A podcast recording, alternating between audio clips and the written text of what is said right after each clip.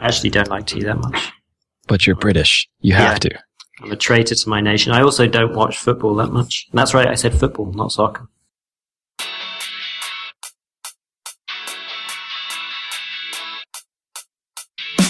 Hey, everybody, and welcome to episode 33 of the iPhreaks Show. This week on our panel, we have Jaim Zuber, Hello from Minneapolis. Ben Scheirman, Andrew Madsen, Hi from Salt Lake City.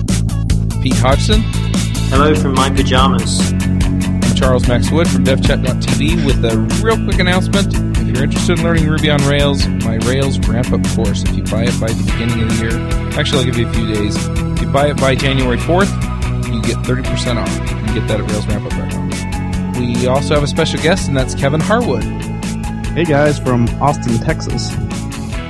Is it snowing in Hello, hello. Austin? It's actually 79 degrees right now. I think the high gets up to 85 today, so uh, it's a nice day here in Austin. Uh, That sounds nice. Not bad. So you're an Auburn guy? I am. It was a, uh pretty good weekend. Me and Tim Cook uh, had a lot to cheer for on Saturday. I, I can sense the glow all the way through the internet. I haven't stopped grinning since Saturday evening. Yeah, that Auburn virus really infected my timeline. Yeah, I saw Literally, that. the only person that I, the only person on my timeline was tweeting anything other than football was John Siracusa, and he was talking about I don't know TVs or something. I totally tune out whenever I, whatever time it is that people tweet about the sports balls. I think it's like uh, Sundays or Mondays or something. I get quite annoyed with Twitter and I just stop using Twitter because I don't know. They're they're talking about touchdowns and basket hoops or something. I don't. It's all very confusing to me. I'm actually hoping Twitter releases some statistics like they do, like the Super Bowl halftime show or something, and see if we can see an impact from from that game and and see the usage spike on Twitter. Someone interesting. should do some sentiment analysis on Twitter where they like to find out, you know, what. It, that would be really cool, actually, to map like Wait, isn't that what- or sadness. Didn't Apple just buy a company that does that? Oh, really? Yeah, for like two hundred Yeah. million. What was it called? Topsy? Isn't that what they did? Yeah, I, I think so. Twitter You're search. telling me I monitoring just came up with yeah. a two hundred million hundred dollar million idea. dollar idea. Yeah, I'm not going to tell you guys my other ideas. I've heard your other ideas. It's like you know, it's it's uh you know Twitter sentiment uh, analysis for dogs. That's right. Get out of my brain. okay, so uh, question of the day: Does iOS 7's NSURL session obviate the need for AF networking? Go. That's a great question. I guess we'll just get it started. Uh, I don't think so. Um, I think there's some features in uh, AF networking too that uh, NSURL session you know doesn't take into account for. Specifically, if you think about uh, like the AF security policy features with uh, SSL pinning, and also you know from a development perspective, a lot of times you're going to target servers that uh, you know potentially have an invalid SSL certificate. So being able to you know quickly turn that on or off is you know a pretty valuable feature. I don't think enough people know what SSL pinning is and why you should care. You, can you elaborate yeah, I was on about that? to ask that. Yeah, that's a good question. It's actually something that I think is really important for, you know, mobile developers to understand. Um, and it's something that we can all do to help increase the security of uh, our communications within our application. A lot of people think that when they're uh, communicating with SSL that they're in the free, there's, they're, they're out of danger. In reality, it's still relatively easy to introduce a man in the middle attack, even over an SSL connection. And one way to help obfuscate that is to use the technique which is SSL pinning. And that is uh, within your application, you're actually inspecting the certificate of the server and verifying that it is in fact your expected certificate that you issued for your specific server. And there's two different ways to pin on that. You can actually pin against the certificate itself. And when that certificate expires, your connection will no longer be valid. And there's a little bit softer way of doing it, and that's just pinning against the public key of the certificate itself, which is valid across multiple renewals of that specific certificate. So from a mobile perspective, that specific option makes a lot of sense. And with AF Networking 2, all you have to do is include the public certificate of your server and then set that policy on your manager class and AF networking will automatically enforce SSL pinning for all of your connections through that manager to your backend. I've never heard of this before. So, so you, you don't just say, you know, connect to, to this server over SSL, but you say connect to the server over SSL and I expect it to have this specific public key. You're not just using tra- kind of the chain of trust with a certificate authority, but you're actually saying, I expect this to only be this public key. That's right. Yeah. Because with tools like Charles and other HTTP debugging tools, you can actually set up a proxy and still inspect that traffic going back and forth over regular SSL connections. But once you enforce pinning, that will remove that ability from being able to inject yourself in the middle and connections will no longer be valid and data won't be going back and forth at that point. Yeah. Uh, to answer your question, Pete, the issue of trust is kind of out the window because it's like the networking stack. It, it will still honor the, the trusted certificate chain. So, uh, if you just have an untrusted certificate, it will fail. But uh, Okay. uh, you can't guarantee that the person holding the device didn't just alter their certificates that they trust. which is the case for the man in the middle attack you would use with Charles. Charles has a certificate you can install and trust. And then the iPhone will gladly say, yep, that's a valid certificate. I trust it. Yep. Uh, but since you don't own that end of the conversation, you can't trust any of it. So trust sort of breaks down there. Huh. Yeah, we've actually been doing a lot of work here at Mutual Mobile with uh, some financial institutions, and uh, this is uh, without a doubt a required medium that we enforce in all of our network communications for especially sensitive data like that. So how does that work? Is there a way to kind of upgrade? I don't know. I'm, I'm, I'm thinking like if you needed to change that cert at any point, then that would be a, a breaking change for all the installed applications, right? Yeah, that's right. So if you're pinning against a certificate, a certificate itself, at some point that certificate's going to expire. And so from an iOS application for something that's deployed to a device, it doesn't make a lot of sense to use that method because the day will come when that certificate will expire. With AF Networking 2.0, it's actually now easier to provide certificates at runtime. So it is possible to potentially have that, have the app actually request a certificate, you know, at some point in the future if you needed to make that change. There would be a way for you to code for that uh, scenario and handle it if that was a requirement you wanted to be able to use. That's you actually a really cool idea. But then, of course, you're opening yourself up to the risk that someone sneaks in. That's a- right. Yep. That's exactly right. Yeah, but if you do So can you- one on one on one side and then you just change your URL and have a different certificate, I think you could make a switch over live and handle that for a while. But you would have to guarantee that at some point the rest of your clients upgraded to the latest version of your app, uh, so that you could eventually, you know, drop the old certificate. Yeah, that's right. Can you have multiple certificates that you're pinned to so that you can kind of make the change gradually over time and kind of wait for everyone to get up to speed with the new certificate and then deprecate the old one? Definitely. So the AF security policy class in AF 2.0 allows you to take in an array of certificates to pin against. Um, so you can do as many as you like for each specific manager class. Neat. Okay, so that was a long uh, sort of sidebar on SSL pinning. You were you were you had a list of things I think you're going through. Yeah, so uh, you know, reachability. Um, there's a lot of different classes out there that uh, you know try to implement reachability. Um, and with AF 2.0, that's actually been broken out into a sub module um, that makes it you know super easy to use reachability. The fun thing about reachability that a lot of people don't quite understand is that reachability doesn't guarantee you can reach a server. It guarantees that you can't. So you can't make the assumption that if something is reachable, it will get there. You can't do that. So you can't just assume that if it's reachable, I don't need to worry about error conditions or, you know, network links going down or things like that. It simply guarantees that it has determined it cannot get to the server. So you can use it as kind of a preemptive strike from a UI perspective to let the user know something's not going to make it out. You still need to be able to handle an asynchronous call that may take a little bit of time and eventually fail from a reachability standpoint. What else? I think it also makes it pretty easy to migrate as you support iOS 6 to iOS 7 with AF Networking 2.0. The new manager classes, if you're not familiar with the AF2 architecture, there's a manager class that's similar to the AF1 AF HTTP client that uses the NSURL connection API. And then there's a new manager client that uses the NSURL session API. And those interfaces are very, very similar. So from a coding perspective, if you do it right, you could actually kind of support iOS 6 and iOS 7 for now. Eventually, when you drop iOS 6 support, you're not going to have a huge burden in migrating that code over to iOS 7 only, uh, which I think is a big win. And the other thing to point out is that although NSURL session is now available in iOS 7, NS URL connection has not officially been deprecated yet. Obviously, the writing's on the wall, you know, where they're going from a networking API perspective, but it's still a fully supported class and set of classes within the API. And the AF networking code that's built around NS URL connection is obviously pretty mature at this point and still a very solid option for some, you know, just some basic REST APIs that you need to interface with. So is AF Networking 2.0 still based off the NS URL connection?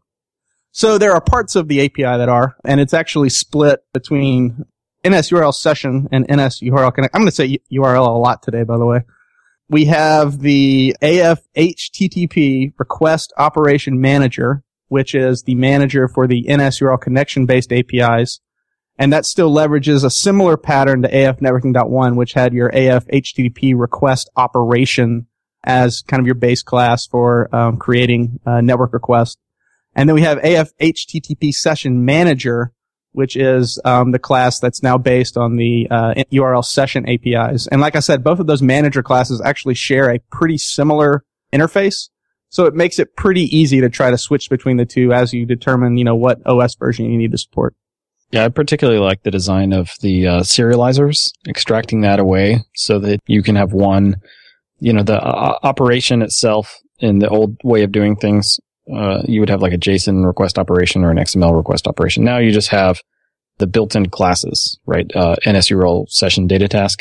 And w- what gives that data task to you is your manager and your manager has a request and a response serializer. So it's just kind of easy to swap those in and out. I, Yeah, that's right. The design is just way, way much improved with that. Way much? Yeah, that- I don't know. Very Yeah, much A- improved. in AF networking 1.0, you know, serialization was spread across all the different request operation classes. You had your JSON operation, like you said, and it was kind of all overridden and hidden within the set completion block with success failure method on each of those individual subclasses. And now in 2.0, the serialization has, you know, been compartmentalized into a module that's way more testable and, uh, just, you know, like you said, way more elegant to use for, from a serialization standpoint. So uh, one thing that sort of trips me up a little bit is uh, you have. I'm trying to find a a, a block of code I could sort of uh, skim, but you have a, a session manager, and you tell the session manager to you know uh, do a get, uh, and this is an HTTP session manager, right? Do a get to some URL, and you get a two callbacks. You get the success callback and the completion callback, and the arguments to those methods are the URL request itself and the response object, right? So if you're using a serializer, it'll be already parsed JSON content, correct? Yeah, that's right. Okay. So very often I have to check the status code of a response to see what happened or to log it or whatever. And so I'm having to cast the URL or URL response object to an HTTP URL response. You know what, Yes. what I'm what referring to? And I feel like that should be the responsibility of an HTTP session manager. Yeah, you didn't you actually create an issue on GitHub about this? I Uh, think I I, remember. I think I I, remember did, reading uh, this directly was- from you. it was early on. Actually, the the one you're referring to is the uh, in the failure case. I need to. Okay, yeah, sorry, I misspoke a little bit. So when you do a request, you, your success callback gives you the task itself, and from That's the right. task you can get the request and the response. Yep. And the and the response you have to cast that to an NS HTTP URL response That's in right. order to get a status code from it. The pull request that I said uh, that I mentioned is that there was no way to get the body of the response. Um, yes, that's right. so Um, in the failure case, so like um, if my API does this, uh, I return a 400 with some errors of why it was a bad request, or maybe a 422 with some validation errors, and those happen. Those are returned in the body of the of the response. And right now, it's kind of a sort of a roundabout way that you can get the response for a uh, an error case um, without just sort of bypassing the handy get, put, post, delete methods that Yeah, uh, I- AF HTTP Session Manager gives you. I think that is a tricky corner case that probably needs a little more attention. And I know that that's, uh, I think the NSURL session task, the only way you can actually get the data is from the callback block. There's no property for it. And that's one thing I don't like too much about NSURL session task. I feel like that API still needs a little bit of work from an ease of use standpoint. I know I sat down with some of the Apple engineers at WWDC and, uh, kind of gave them kind of real world use case feedback like that they hadn't quite considered. And I was hoping they would make more changes to the API than they did between uh, the first release and and uh, obviously when it uh, shipped as a GM. but uh, that is one of those corner cases that I think uh, we're going to have to come up with a little bit better solution for going forward to make that easier than the API and foundation itself. Yeah, so the, the roundabout way that I mentioned that you can get the response, if you still want to use this method of uh, get, put, post, and delete, I think Mattt's uh, response was kind of like, well, you know, we don't need to like jump through hoops and whatever to make you use these methods. Like if they don't fit your scenario, then you can use NSURL session data task yourself Right. and use uh, data task with what is it path params or whatever the, the way you know instead of just uh, saying get put post or delete.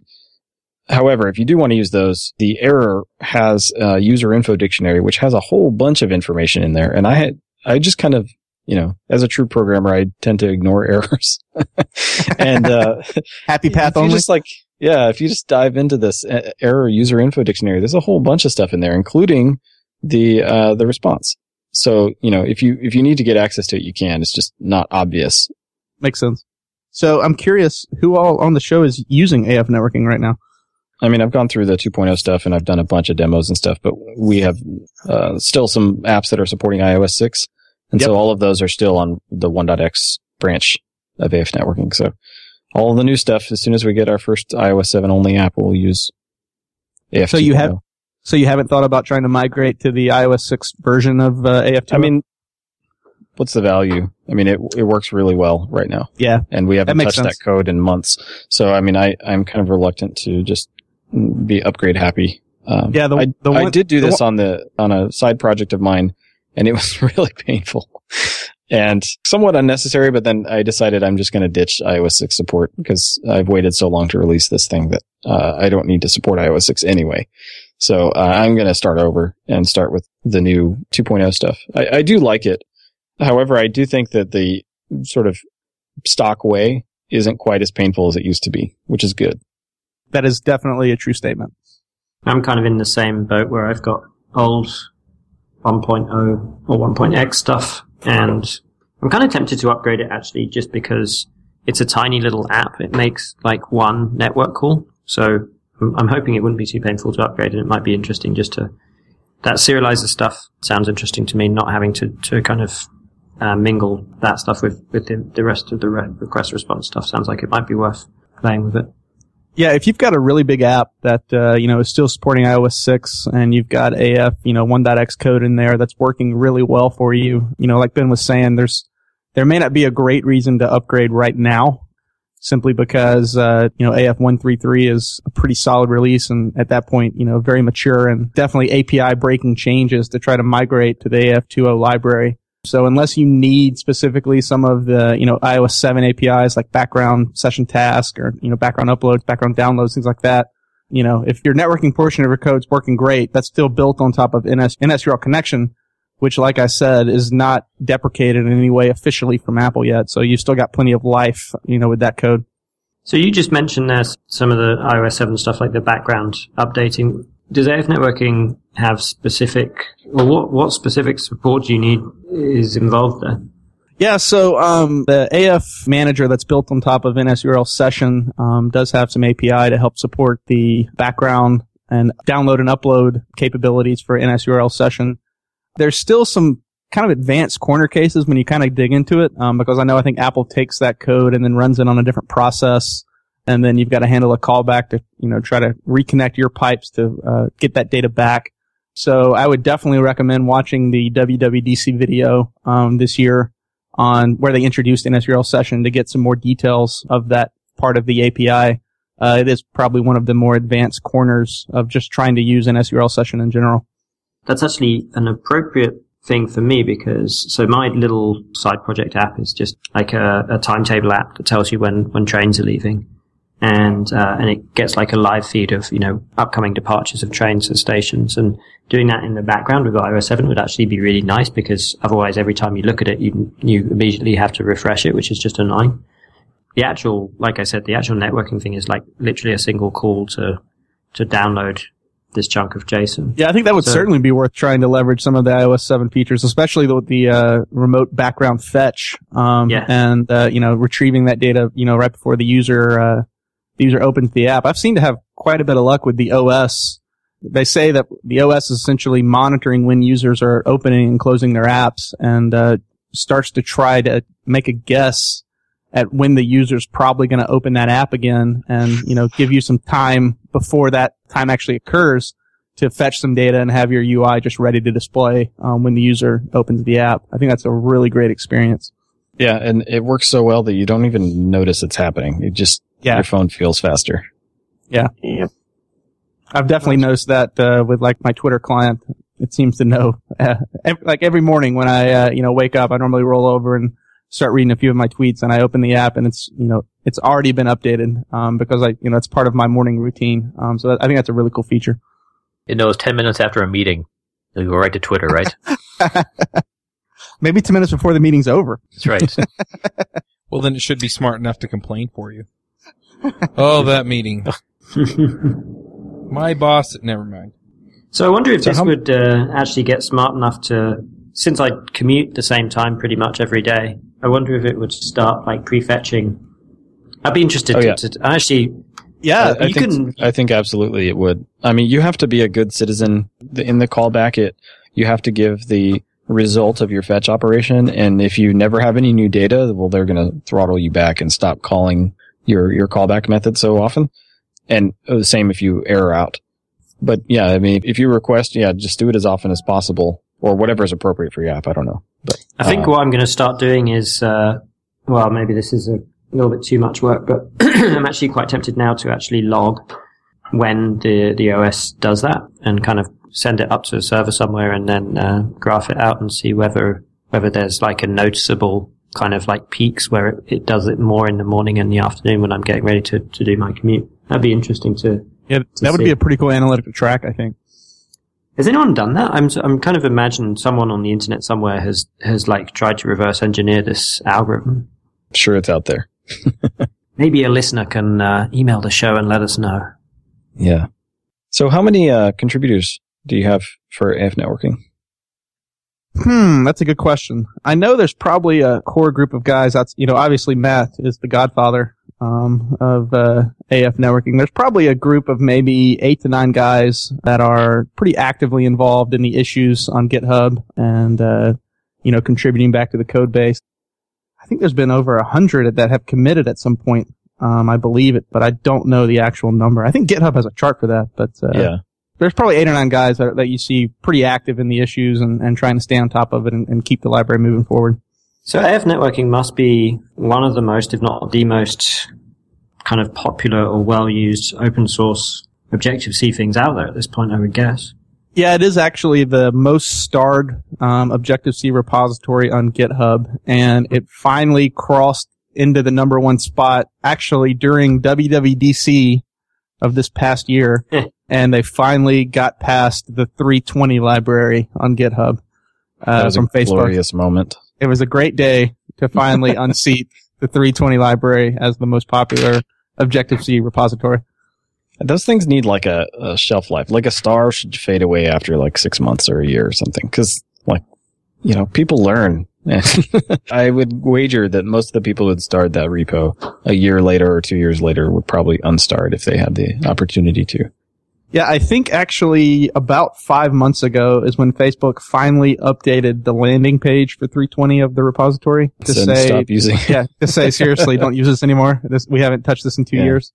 Yeah, and it was like you said, it was kind of misleading because people would come, you know, kind of new to the community, check out the most starred repositories on GitHub and see, you know, Three20 at the top, um, even though it, you know, hadn't been updated in over two years.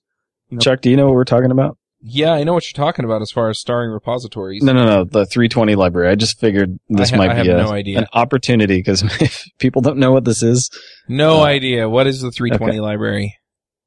So, um, back in the early days of the iOS community, Facebook released uh, what they called the 320 library, which was a collection of uh, objects and UI controls and various things that were found in some of the early versions of the Facebook app that were very useful back when the API um, was still changing rapidly from release to release. But over time, Apple kind of uh, you know brought in a, a lot of those things natively into the API, or some of the controls just kind of lost their initial glow. And it got to the point where you know if you included Three20 in a maybe in an iOS 4 project, you had, you know, 450 warnings or something like that in your project, and it's, you know, only grown since Yeah. then.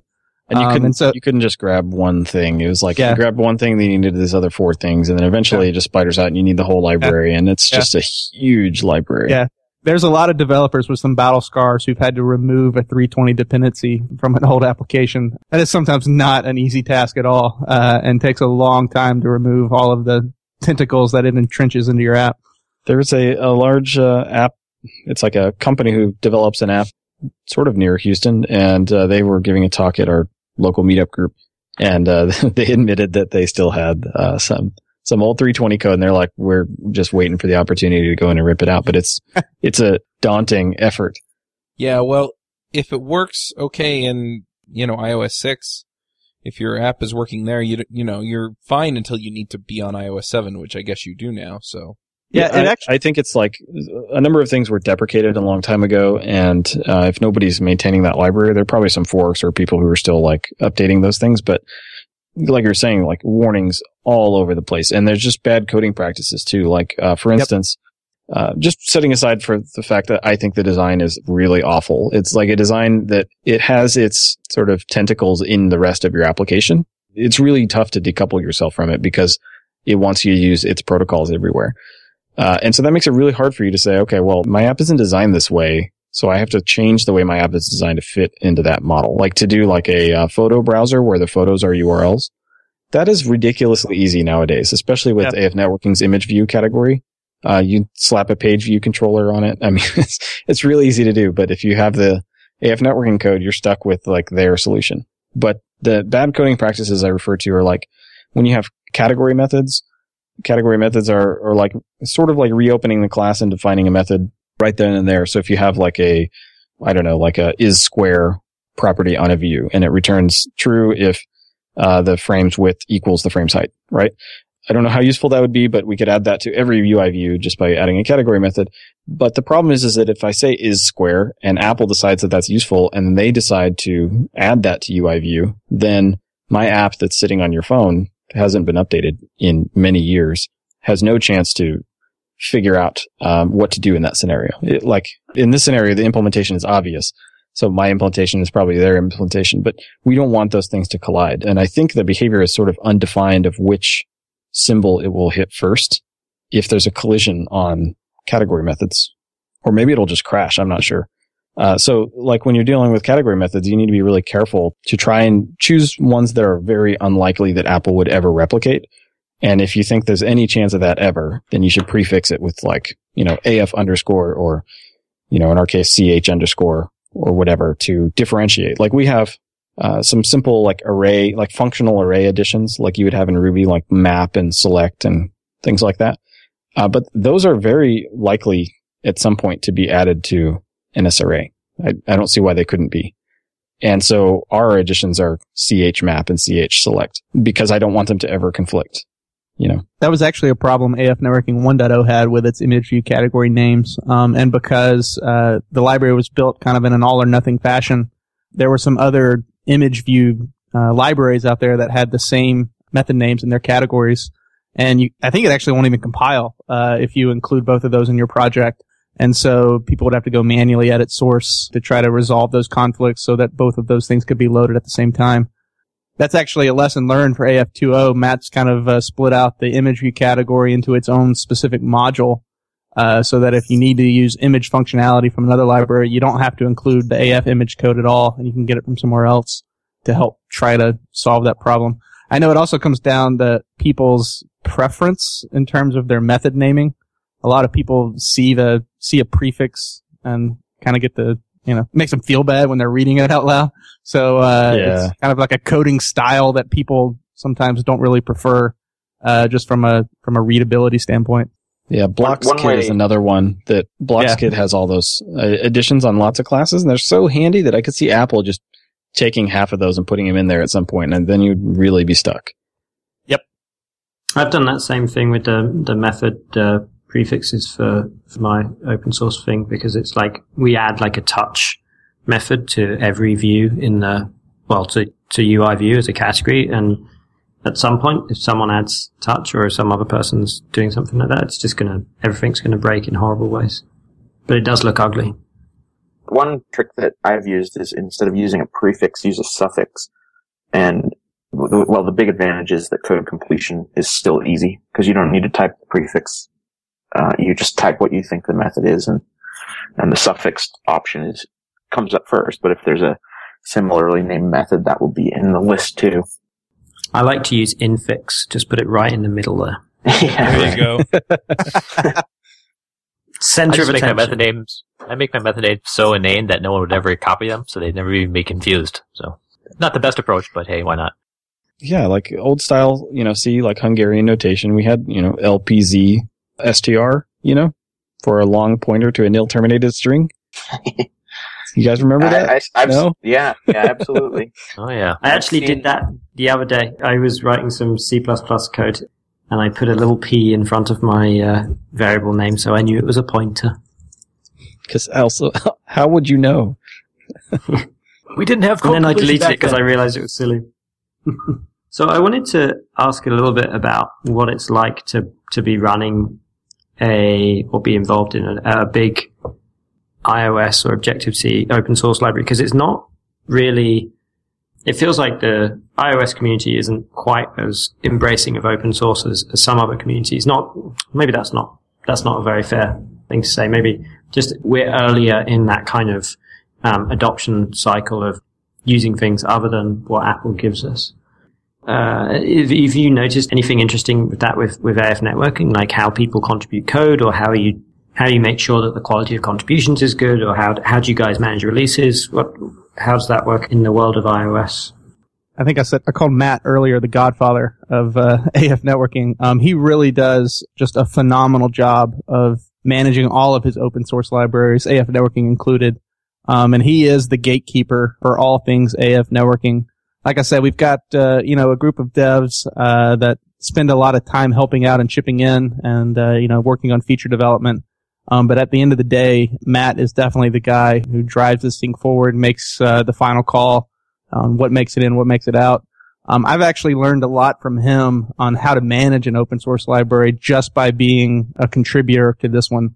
Um, he really just does. I can't say enough good things about how he manages his open source contributions. And if you are an iOS developer and you are not following Mattt on GitHub or on Twitter, you are missing out on things that will make your life easier. It's, I, I don't know if this guy sleeps, um, within the amount of things he puts out into the open source community. But I guess how I got involved was uh, here at Mutual Mobile. We actually do try to leverage a lot of open source software because uh, if things you know have already been created and, and we can leverage a wheel that's already been made, uh, that gives us more time to potentially spend on other things. And so uh, for a long time, we actually used the old ASI library, which was pretty much the de facto networking library outside of NSURLConnection back in the iOS 3, iOS 4 days. And about two years ago, the, the maintainers of that library had made a decision that the library had become too bloated, too big. Um, there were too many corner cases with threading that uh, uh, were just causing too many problems.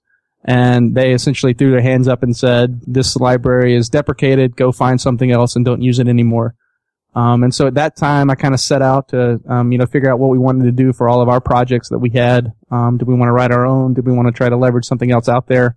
and uh, you know came across uh, AF networking in a much younger state than it is now, and just got involved uh, and started uh, you know contributing features that were valuable to us across all of our different projects, and have stayed involved uh, ever since. And it's definitely a big win to have you know a library of this magnitude um, that's a critical dependency for so many projects.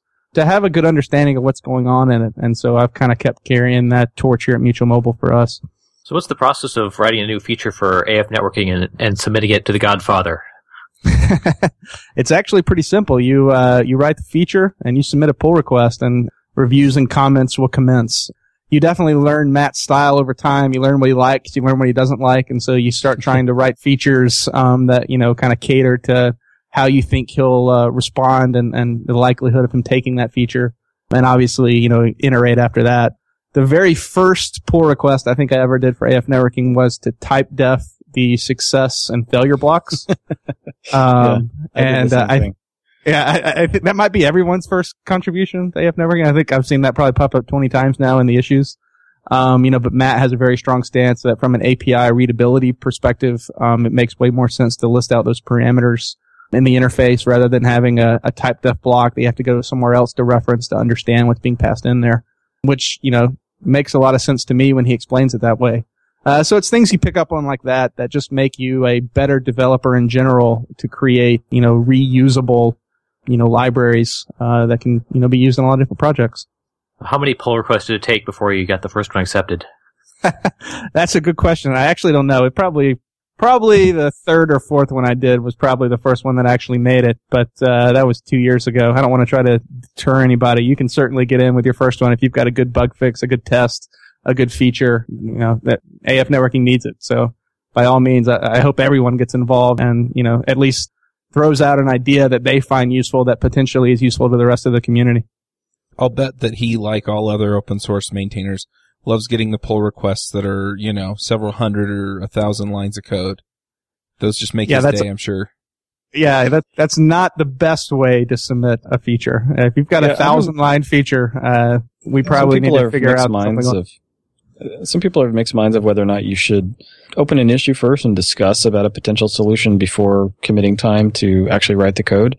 Uh, and other people are like, I don't want to discuss it unless, you know, I'll, I'll review patches. And, and, you know, speaking from my, my last pull request to AFNetworking was, uh, rejected for some of those reasons of like philosophically he wanted it to be a different way, which is, you know, it's totally his project and that's fine. But I did spend, you know, an hour on that. And I, it would have been nice if I had perhaps been able to shoot back the idea between a couple of people just before doing that. And I didn't actually try that, but I'm just wondering if that's, you know, a stance that you guys take, you know, like That's- discuss something first and then somebody goes off and does it. That's without a doubt a great idea, and that's exactly how I've I've actually how some of my features have been pulled in is I'll create an issue um, and just say, hey, I've noticed this. You know, I think that I think we could probably do this better. Any thoughts? And you know, I'll tag a couple of the guys that I know that are pretty active in the issue list to you know kind of ping them to make them aware. And if you know it seems like it's got some traction, um, then I'll take some time and and you know see if I can turn it into a feature or a bug fix. The one thing I actually, this is kind of a pet peeve of mine, is that there's a GitHub command line tool that allows you to attach a pull request to a previously opened issue. And I absolutely love doing that. I hate having an issue that has a bunch of discussion and then creating a pull request for that discussion. I like having kind of that pull request in line with the discussion, um, to just kind of keep everything documented in one place. And what about just knowing that this is such a widely used uh, library? I mean, I don't know if we have any sense of how many applications it's used in, but I, I would wager a guess that's in the tens of thousands, you know, just so many people using it. Yeah. Uh, it is probably, you know, you have to take some extra consideration that things you're going to do aren't going to, you know, affect somebody running on a specific architecture or running with another library or on a specific phone or, you know, any number of things that could potentially cause grief for some tiny percentage of users out there, but that adds up to a lot of people. Are, Yeah, are there things uh, that you guys worry about, like, or, you know, test more rigorously or? So that was one of the big things for the 2.0 architecture, um, is that, with 1.0, um, the library was written and tests were, were kind of strapped on retroactively. And obviously whenever you build software that way, it's difficult to get, you know, a ton of coverage and, and feel good about your test case scenarios. And the AF2 architecture was actually driven to, by making it very testable. So that's, a, that's definitely a big win, um, with the 2.0 library is there's way more tests. It's way easier to test you can have a little bit more peace of mind that a feature you're writing isn't going to break those 10,000, you know, apps that are leveraging this library because, uh, you know, it is the most starred library on GitHub. So without a doubt, there's a sense of responsibility of trying not to break anybody. And do you guys have uh, CI set up? Are you using Travis or something like that? Yeah, Mattt's got Travis set up, um, and I believe they just released an XC test plugin just recently, and I believe that's been migrated over and is up and running now. Okay, cool. All right. Well, it sounds like something that people can definitely benefit from. So, uh, thank you and Mattt and everybody else for your hard work. And, uh, let's jump in and, uh, do picks. Andrew, do you want to start us off? Sure. Uh, I just have one pick today, and it's the MacSB, Macintosh Software Business mailing list. This is a email reflector that's been around for a long time, and it's it's a place for people to talk about the business of independent of being an independent software developer. It's still mostly actually Mac developers, but there's there's a fair amount of discussion about iOS too because most Mac developers have some iOS stuff that they do. And, uh, I've learned a lot about advertising and marketing and pricing and all kinds of things by just reading this list over the years. So that's my pick. Awesome. James, what are your picks? Okay, well, we're getting to the that time of year. Like, who here likes Christmas music? Okay, kind of silence, right? Not really, not really Christmas music. My wife's been playing it since Halloween, so That's how it Oh, goes. man. You know, Rough. it's the time of year. You had some friends over, and someone says, "Oh, we should play some Christmas music." I'm like, "You, you kind of know it's all overblown saccharine sentimentality, but if you say anything about it, you're the Grinch, right?" So it's time to fight back. So I've actually found a Christmas music album that I really like. It's by a band called Low, and I'm not sure if you guys know who they are. They've been around for a long time. You know, they tour all over the world, but they're from Duluth. It's really good. Just is, not is, not is from. Duluth a credential. It is a credential because all the hipsters in New York just want to be from Duluth. That's pretty much where flannel came from. so yeah, if you get your uh, nephew, your cousin that wears the skinny jeans, he'll probably like this album too. You'll like it. So yeah, it's, it's great to put on, kind of a little mellow, not overblown. But it's by the band Low, and they did a Christmas album, and it's really good. All right, Ben, what are your picks? Okay, so uh, we were talking a little while ago about uh, recruiters, and it reminded me of this page, awfulrecruiters.com. Sam Soffes has put this together, and it's basically a list of copy and paste host names that you can either use in Gmail to just auto archive these emails, uh, or you know, you create a rule in your in your uh, email client of choice. And I mean, if you're not going to read them anyway, they might as well just go straight to archive. Uh, so that is a good curated list of awful recruiters. And then the next pick I have is this uh, Ruby gem called Backup. And this is less of an application gem and more of a system gem. Uh, you can install this on a server and it's got configuration for things like Amazon S3 keys or whatever, Dropbox API keys, uh, Twitter tokens, whatever. And then there are things called backup models. So you can have a backup model to back up like a specific application. And so I'm running this on a server and it backs up a Postgres database, uh, Redis database and log files. And it knows automatically, I, I can configure it to, uh, gzip the compressed files or the collected files and then split them into chunks of 250 megs and then upload them all to uh, S3 and then only keep the last like 20 backups, uh, which is a really cool way of handling that. It's, it was pretty easy. I got it up and running in about 10 minutes or maybe 15. But, uh, anyway, so really handy if you run your own servers and need to back stuff up. And then my last pick is a coffee. I tend to order a lot of coffee on the internet because the closest good coffee shop is about 15 miles from my house. And uh, so anyway, this uh, one I just got from Blue Bottle. I order a lot from Blue, Bottle actually. This one is far and away like the best one I've had there. It's called Three Africans, and it's about seventeen, I think seventeen fifty for a pound, but it is super super good. Uh, so I just ordered two more pounds of this, and they should be here soon. So that's why I'm drinking tea today because I'm out of coffee. And those are my picks. You should talk about the coffee in kilos, then we can pretend that it's an illegal substance, and it, it, it would make Pete feel a little bit more at home. what are you talking about? I'm not addicted to drugs. No, you're Oh, from wait, Britain. Sorry. Kilos. It's okay. It's Colombian coffee, you know. yeah, right. Uh, Uh, maybe I'll I'll wander to uh, Blue Bottle Coffee later and have a free Africans in your in your honor, Ben. Yes. And, you know, you go into Blue Bottle and they have all those like siphon things. It does look like a meth lab in there. It does. Does it? There's like, you know, bubbling, you know, chemistry sets and all that, but they're just making coffee. Fun fact: Me and Ben met. We, we met like the buyer for Blue Bottle Coffee randomly in yeah, a bar. Yeah, that was such a cool story. yeah, that uh, was very. Yeah, we were in a bar in Berkeley and I was explaining, uh, my ex- experience of why siphon coffee was pretty awesome. And I was, I was doing an okay job at explaining it. And this guy sitting next to Pete at the bar was like increasingly interested in our conversation to the point where he was like leaning in and really listening. And I was like, okay, whatever. He just interested in coffee. And when we were all done, he was very quiet. And at the end of it all, he was like, Hey, I'm like the, you know, director of marketing or customer experience or something at Blue Bottle. Uh, and so he was like thrilled to hear my like, uh, sort of overjoyed experience at Blue Bottle. So that was cool. That was a pretty funny, pretty funny experience. That's funny. Yeah, two programmers walk into a bar. Anyway, um, Hmm. Pete, what what are your picks? Uh, inspired by the awful recruiters thing and the reference of archiving things in Gmail, my first pick is going to be the mute button in Gmail. If you're on a public mailing list and people are annoying you uh, with the conversation they're having and you want them to stop talking, replying to that email is not going to help. It's just going to annoy everyone else who's sick of the email thread going on. Just press and the you're going to get the autoresponders. Yeah. the vacation autoresponders are going to come and get you.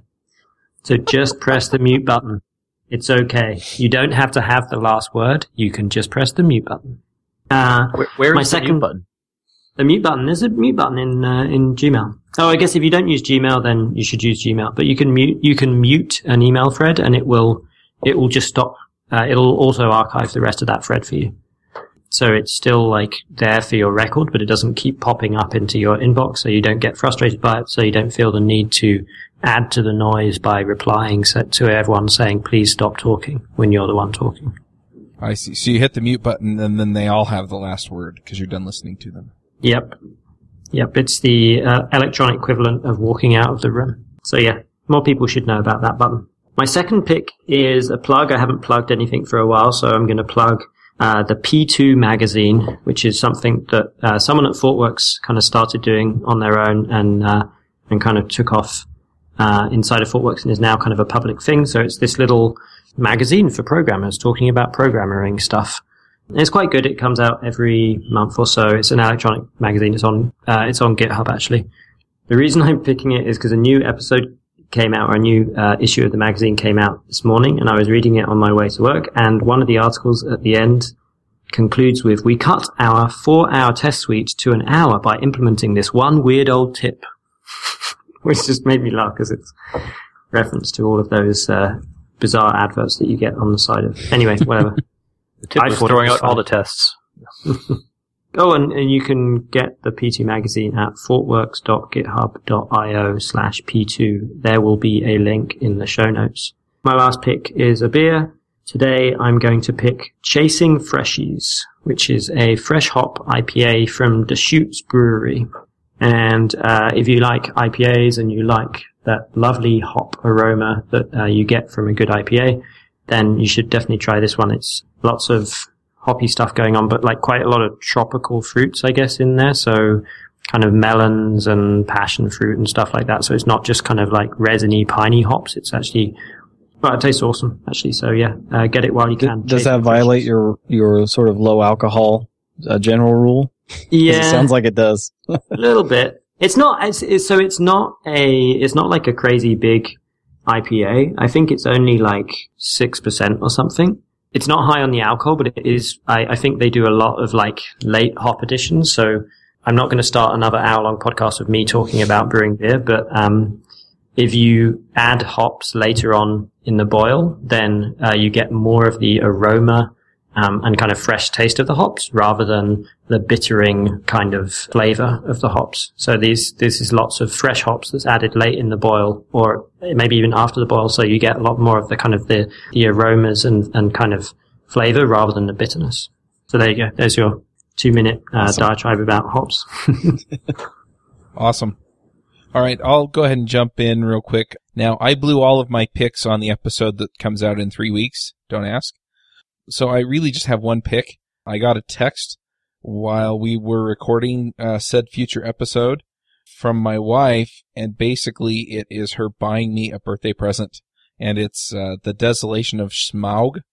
Um, it's the next Hobbit movie, and I am thrilled. I'm excited to go. So I might have dropped a not so subtle hint that I wanted to see it in 3D IMAX, and that's what my ticket says. So Nice. I, I, I don't have anything else to pick because I'm just excited about that. So uh, anyway, uh, just yeah, go see it. It'll be awesome. Kevin, I what are your picks? Sorry, I got two. I got two I could throw in there. I'm like Um, I know I know what's supposed to come next, and I can't remember. Yeah. So uh, the first one is uh, a tool I wrote actually to help debugging with AFNetworking, um, and it's called AF Archiver. There's an H in there. Um, and HTTP archiving is a format for storing re- requests and responses into a file to then be able to play those back later and inspect the traffic uh, that's going on within your application. Um, and you can use tools like Charles or there's even some web viewers. You can just drop the file in and, and view all of the traffic that's going back and forth within your application. Um, and it's a pretty useful tool to use in development to help understand and debug um, request responses that may be going on from within your application. You can even, you know, if you've got clients or other people testing your app, you can enable that. And uh, if they're ha- reporting specific problems, use that as a as a log to help try to track some issues down. So that's pretty useful. That's on GitHub. Um, the other one, I was actually listening to your continuous integration episode from a couple weeks back, and I, I felt like I wanted to call in and just start talking because I'm one of the CI nuts here. Uh, we actually use a tool from Atlassian called Bamboo. Um, and I know there's a lot of people that are probably familiar with Jira as an issue tracking system. Um, Atlassian has a, a, suite of other tools that help aid in, in development and, and their CI tool is called Bamboo. There's a lot of deep integration with Jira as well as if you use all of their tool suite. So if you use Stash for SCM, but uh, Bamboo is definitely a great tool for uh, continuous integration as well. we we actually used Jenkins for a long time which I know you guys talked about pretty in depth um, before we migrated over to use Bamboo going forward. So definitely recommend that as well. Awesome. Yeah, definitely go check those out. And I highly encourage people to do CI on any project that they can. All right. Well, we'll go ahead and wrap up the show. Thanks for coming, Kevin.